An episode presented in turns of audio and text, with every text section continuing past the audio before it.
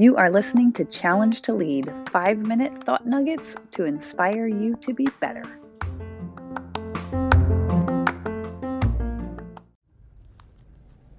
I want to talk today about networking. I hate that word. I hate the act of it. I actually love meeting people and talking to people, but if you say some anything about networking, I will have a very negative internal reaction and I need to get over it.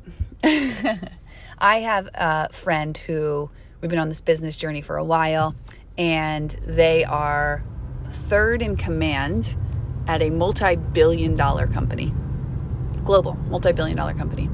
And the interesting thing about really, really big companies, or I even learned this in the Navy, um, the closer you are to the top, when things go wrong, the more likely it is that you're going to get fired. and our economy is not super great at this moment. So this friend is concerned that in the next year or two, um, they might lose their job just because they're at the top and it's good scapegoat, right? And obviously, as a leader, we do bear responsibility for everything below us. Not going to lie about that. The problem is they're so busy doing their current job, trying to right the ship, trying to get out of from from under any potential future bad implications, that they have no time to do the networking thing. And my view on networking, even though I don't necessarily, it's not the first thing I want to go do every day, but my view on networking is that it's like you're building a net for the for future opportunities. And each time you go out, you are putting one more thread into that net. And it's not apparent how many threads how many threads you need to reach critical mass right? If i had a net and it just had four threads in it uh, and I, I wanted it to catch me some opportunity in the future it's probably not going to be strong enough. It might just go right through the holes in it and so the way i view networking is i'm putting more and more threads into my net to catch future opportunities and I don't know when those opportunities are going to come along. I just know that I want to have built something that will make sure that those opportunities come to me. If that makes sense. I'm a very visual thinker, so I love stuff like this when I can when I can relate it to something that in my head draws a clear picture. And for her, she doesn't have the time to to go build that net for future opportunities.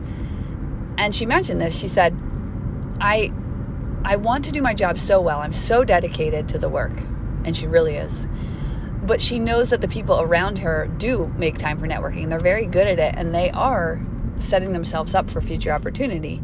And what I I wonder is how much is enough? And what's the right way to do networking? I think that it is absolutely necessary to build your net to catch your future opportunity.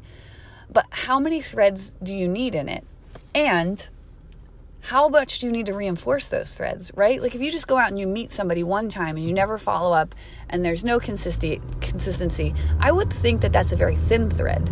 So if a big opportunity comes your way, that thread might snap or it might have already frayed and, and disappeared from your net. So my challenge right now, as I'm reflecting on networking, is I'm putting the threads into my net but I'm not 100% sure that I'm doing a great job reinforcing them so that they don't fray and snap or disappear altogether before I actually need them. And my challenge to you is how do you view networking?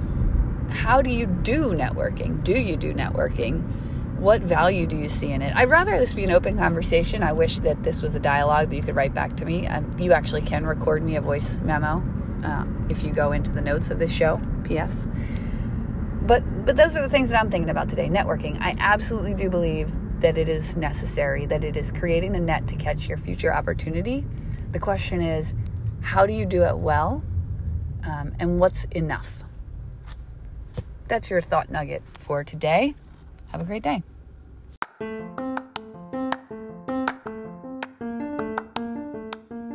Thank you for taking the time to listen today. I appreciate it and I appreciate you. I have two challenges for you right now.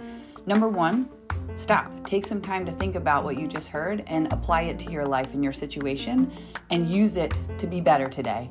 Two, I have a goal to get to 100 more subscribers, so if you got something out of this and would share it, I would greatly appreciate that. Have a great day.